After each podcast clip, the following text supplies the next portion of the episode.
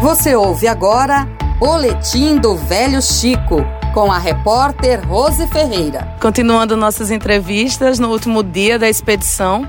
E aí eu tenho certeza que muitos se perguntam, né, como é a logística para dar conta aí da expedição.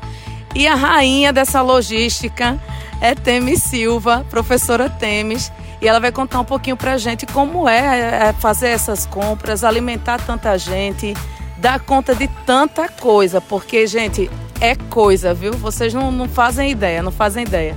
Temis, bem-vinda à Rádio FAO. Obrigada pelo tempinho aqui no Corre-Corre do final da expedição. Conta pra gente aí a aventura de dar conta de tanta gente se alimentando, tanta gente usando banheiro, tanta gente fazendo tudo por 10 dias. Realmente, como a Rosa já falou, é uma loucura.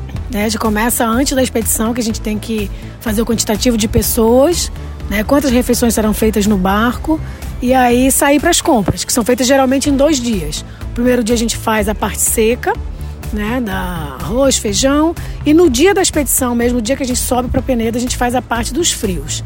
E aí falando em números, eu tô aqui ainda com os papéis, logo no início a gente gasta assim, compra, né, 8 quilos de manteiga, meu né, Deus. Né, que esse ano durou, até que não acabou.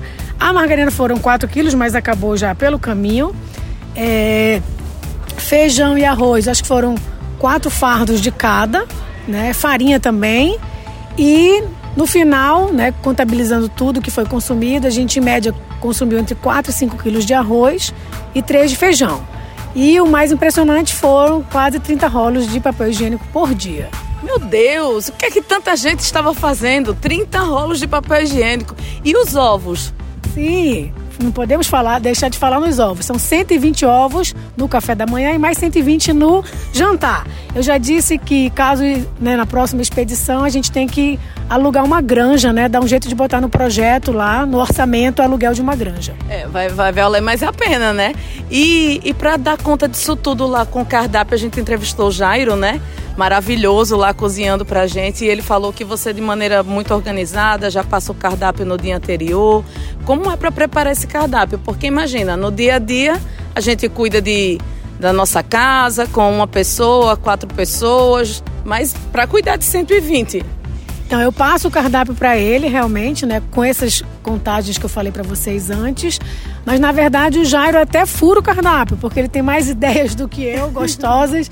e aí eu ponho uma coisa simples, feito um bife, né, acebolado, e aí ele sai com rocambole, com estrogonofe, com é, fígado, umas coisas assim que nem realmente nem me lembro de botar no cardápio e eles que fazem essa mágica com que a gente compra, né? Mas na verdade eu faço o cardápio e eles, né, digamos, fazem a parte mais pesada, que é preparar mesmo o alimento. E também aproveito para agradecer, claro, a equipe do Lacua, né, que nos, me ajuda. Sem ela, sem a equipe inteira do Lacua, mesmo os que não foram, que ficaram aqui, são fundamentais, que nos ajudam, principalmente nessa parte de compra né, alimentícia, antes da gente sair, eles que nos ajudam. Verdade. E agora, ao final da, da sexta expedição, vem aquela sensação, claro, de cansaço, mas também de alívio, Quer deixar alguma mensagem para todo mundo a respeito desse, de todos esses anos, esses seis anos aí organizando tudo? É realmente é a sensação de dever cumprido, né? É um misto, né, de alegria por ter terminado mais uma, um pouco de tristeza, né, dos colegas que alguns a gente vê às vezes de ano em ano, né? É, também de responsabilidade porque a gente traz amostras ainda, né, para analisar e no final, com certeza, desses seis anos, o que fica principalmente foram as amizades né, feitas, conhecer pessoas que acreditaram também no nosso sonho, né, que se integraram à família, à expedição e ter gerado tantos dados, né, tanto conhecimento para o povo ribeirinho, para que a gente possa melhorar a qualidade de vida deles. Muito obrigada pela sua participação, pela organização, porque, gente, sério, sem Temes não haveria expedição, entendeu? Não teria condição, porque tem que ter uma mulher, né? Tem que ter uma mulher para colocar ordem nas coisas, para colocar moral. Então, essa é a professora Temes. Rose Ferreira para o Boletim do Velho Chico na Rádio FAO.